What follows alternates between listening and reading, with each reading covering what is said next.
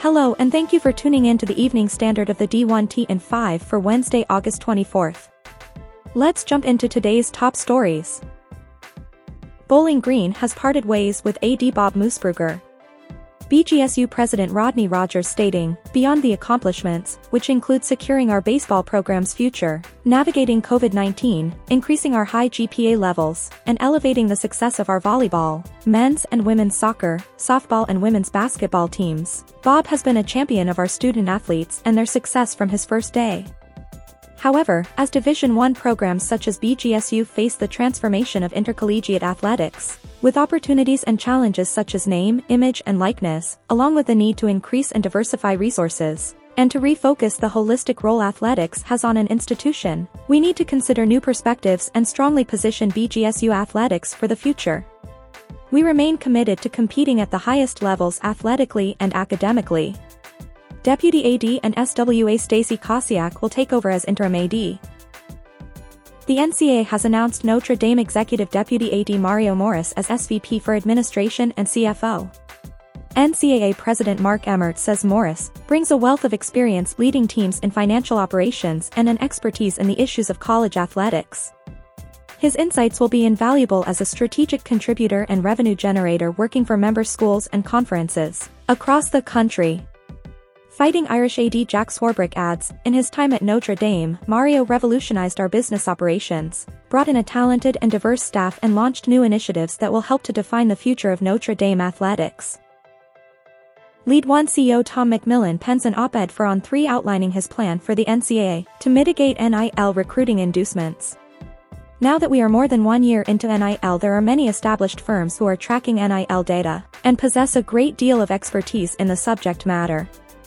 I strongly recommend that the NCAA license with these firms to produce fairness opinions that measure the fair market value of student athletes NIL.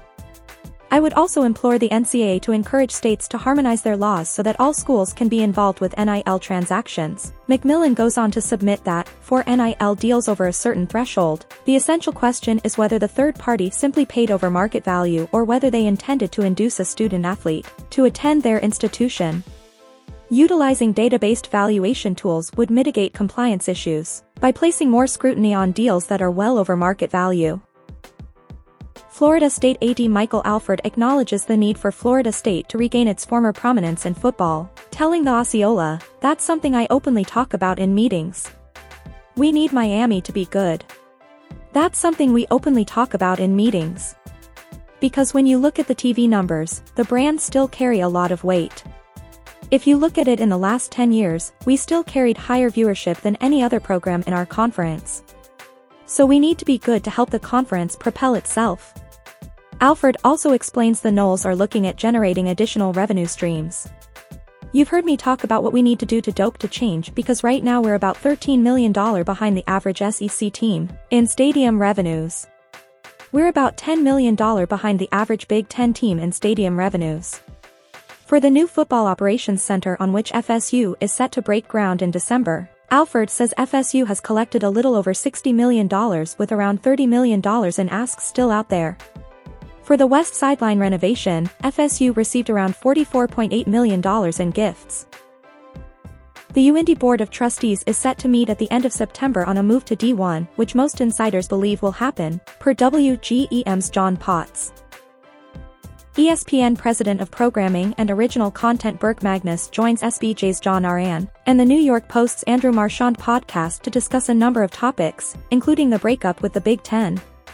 Magnus explains that the length of ESPN's relationship with the Big Ten underscores how difficult a decision this was for us, but what we needed to get at the price that we needed to get it at, neither of those things were available to us. Also from Magnus, I don't think anybody believes the Pac-12 will stay at 10. But we don't need to know anything beyond these are the 10, these are the rights. Here's the value and then there will be a mechanism to account for any new members. Regarding what he would focus on if he were a conference commissioner, Magnus emphasizes the importance of stability. It's not about realignment or acquiring membership necessarily, but addition to market size, traditions and rivalry.